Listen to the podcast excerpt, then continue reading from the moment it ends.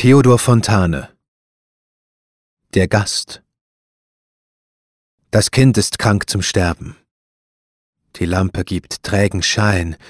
Die Mutter spricht. Mir ist, als wären wir nicht allein. Der Vater sucht zu lächeln, doch im Herzen pocht's ihm bang. Stiller wird's und stiller. Die Nacht ist gar zu lang. Nun scheint der Tag ins Fenster. Die Vögel singen so klar.